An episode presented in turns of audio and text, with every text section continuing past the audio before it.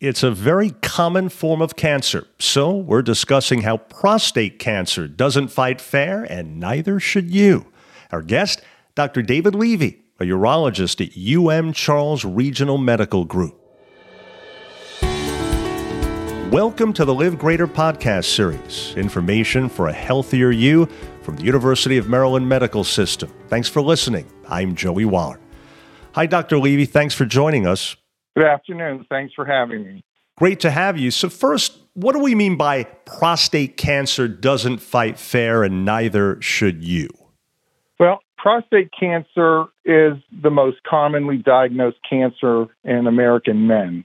In 2023, the American Cancer Society expectations are about 288,000 men in the United States are going to be diagnosed with prostate cancer and about 34,000 are going to die from the disease.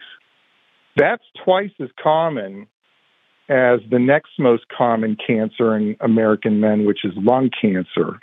And it's a pretty distant second. There are only about 117,000 lung cancers expected. And prostate cancer is more than three times as common as colon cancer, with about 81,000 cases expected in the U.S. Now, with lung cancer and colon cancer, oftentimes people are going to have symptoms. They're going to have coughing or coughing up blood or shortness of breath with lung cancers. And with colon cancer, as many people are aware, you can have blood with bowel movements. Prostate cancer is silent. There are really no symptoms. And the overwhelming majority of the time, it's picked up off of a blood test that's done in your regular doctor's office. And if you don't have the blood test, it's very, very common that this cancer is going to grow silently and it's going to be near impossible to detect until it's very, very advanced. Well, obviously, those numbers are quite whopping to say the least. So let me pick up on what you just mentioned there at the end. The PSA test, which is what I believe you're referring to, at what age should men start having that done typically? And how often should it be done? Because really, that's the key to early detection, right?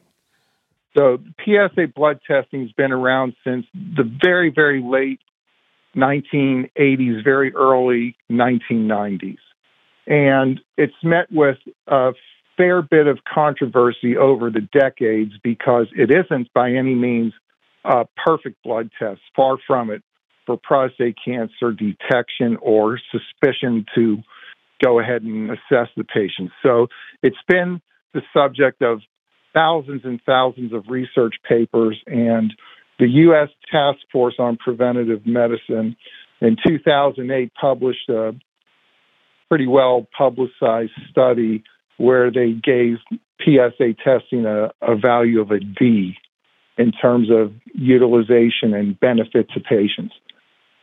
PSA blood test from the American Urologic Association has been relegated to men between ages of 55 and 69 in terms of having a discussion with their doctor about having a blood test done.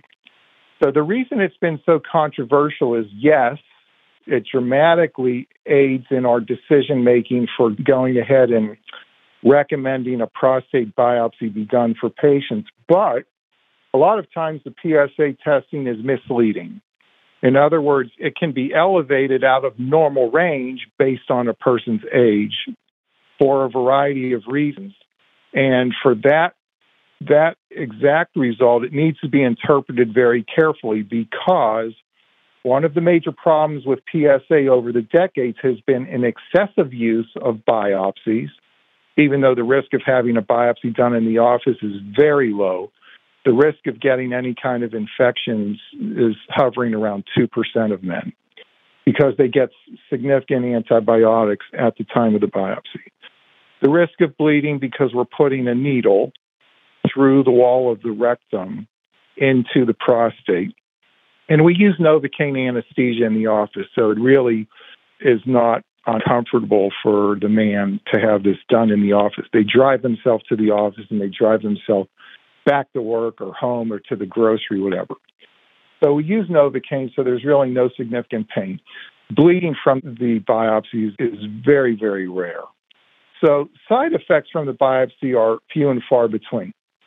PSAs resulted in a substantial number of increased biopsies being done across the country. And then what that's resulted in is a significant increase in men being treated for prostate cancer.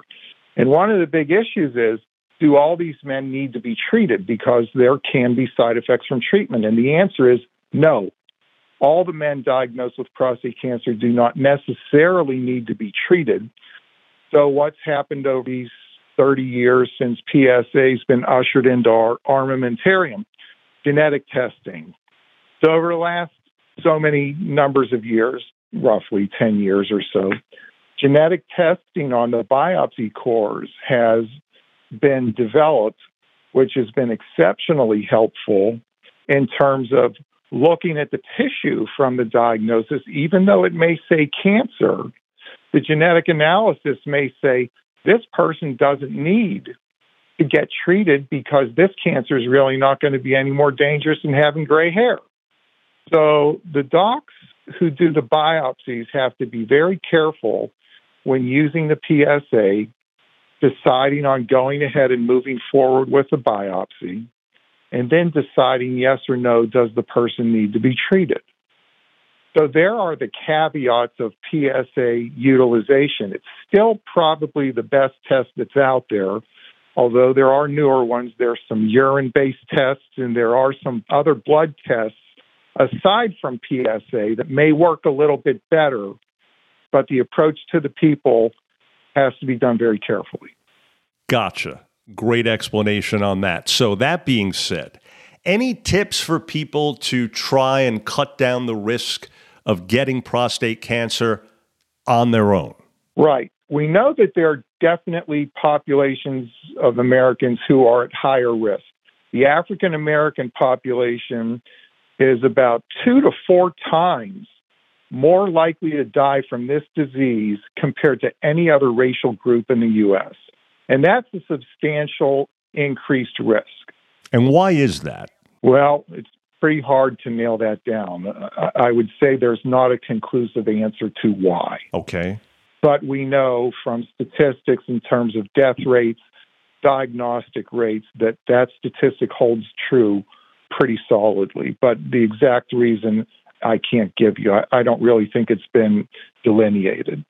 But we know the African American population is at higher risk significantly. We also know that people who have a first degree relative, a father who had the disease, or a brother who had the disease, or a first uncle on the father's side, those people increase risk for being diagnosed with prostate cancer at times is 30% higher than the population otherwise with no family history of the disease. I became very heavily involved in dietary factors impacting prostate cancer about 10 years ago. And the reason behind that is because if you look at world population statistics, India, China, and Japan have the lowest rates of prostate cancer of any developed nation. US, England, France, Germany, Norway, Sweden, Finland, Austria, take all of them. India, China, and Japan have rates of prostate cancer diagnosis that are at times 25 times lower than the US. So when you go in and look at the demographic data of what's going on in these countries compared to all the other nations that I named, dietary factors are a significant, consistent trend in that dietary fat from animal based protein meat and dairy is significantly lower in India and China and Japan. So when we look at omega 3, omega 6 fatty acid ratios in the blood, the American based population, that ratio is about 1 to 15 or 1 to 20, omega 3 to omega 6. Omega 6 is the fatty acids that you get in your diet from meat and dairy based products. When you look at those ratios in India and China and Japan, the blood ratio is about one to four or one to five. And what we know about prostate cancer is that when the fatty acid ratios are lower, the metabolic rates of the cells are reduced by as much as 30%. So when we look at factors in America that could be significant in terms of the rates of prostate cancer, and even in different segments of the American population, fried fatty foods, higher meat intake, lower fruit, lower vegetable intake can be significantly associated with higher rates of diagnosing prostate cancer. So when you ask, is there something identifiable that maybe we can do? The answer is yes, very likely. And that simplest answer is get rid of meat and dairy in the diet and get rid of added sugar in the diet. What sugar does in the diet from our fruit drinks, our sodas, our candy bars, cookies, anything like that that has added sugar is it stimulates something called insulin like growth factor and that stimulates something else called vascular endothelial growth factor and it's like putting lighter fluid on the coals for these cancer cells. It stimulates their growth. So by taking meat and dairy out of the diet and taking added sugar out of the diet you can actually suppress the biology of these cells well, some good news there. How about simply put, nowadays, what are the best treatment options if you do have prostate cancer? If someone has a biopsy and it shows cancer, in my practice, the first thing we do is genetic testing. What we want to identify is is this a cancer that's going to significantly impact on this gentleman's future health? And if the genetic testing comes back and says, nope, this is not going to be a dangerous cancer, we can keep an eye on it, then my next step is okay, we change the diet. And we change the diet based on what I was just alluding to in my former comments, my earlier comments. We get rid of meat and dairy, we get rid of added sugar, and we add several supplements that I've published research on in some of the international journals. We change the diet, that changes the immune system, that changes the biology of the signaling that goes to the cells. If they are individuals that warrant treatment because of the genetic testing, then we start talking about possibly surgical removal, possible radiation, and I do a lot of cryosurgery where I go into the prostate with the person asleep and I actually freeze the cancer areas into a block of ice and then thaw it. The person's awakened from anesthesia and they go home, and that is the treatment. Cryosurgery freezes, kills it, it's dead, they go home, and they're monitored after that. So, those are really the three cornerstones of treatment. And more recently, something called high intensity focused ultrasound has come on, FDA approved in the US. It's been used in Europe for about 20 years.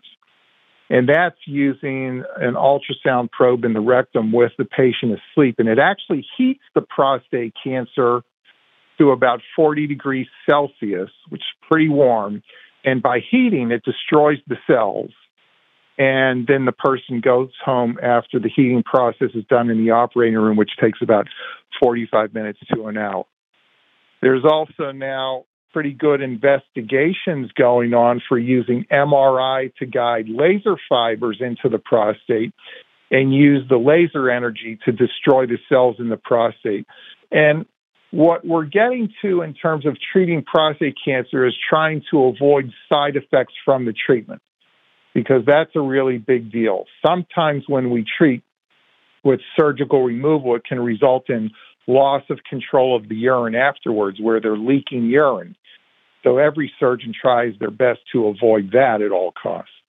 We also get into side effects of impacting on erectile function, the ability to perform sexually.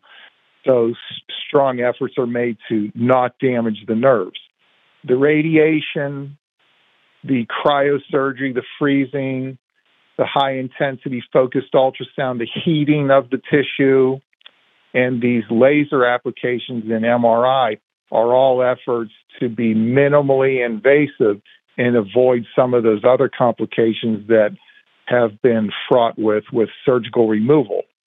There are a number of surgeons across the country that have excellent outcomes in terms of control of urine afterwards and erections, but you typically don't get those kinds of side effects from radiation or the freezing or the HIFU and now the laser application that's really being studied and utilized in specific centers across the country. Well, I'm glad you covered all the side effects and what can be done to try to battle that because obviously, as you pointed out, Doctor, that's a huge concern when someone is going through any of the procedures you mentioned. Folks, we trust you're now more familiar with how prostate cancer doesn't fight fair, and neither should you. Dr. David Levy, very informative. Thanks so much again. Thanks for having me. And you can find more shows just like this one at umms.org forward slash podcast, as well as on YouTube. If you found this podcast helpful, please share it on your social media. And thanks for listening to Live Greater, a health and wellness podcast brought to you by the University of Maryland Medical System. We look forward to you joining us again. Hoping your health is good health. I'm Joey Waller.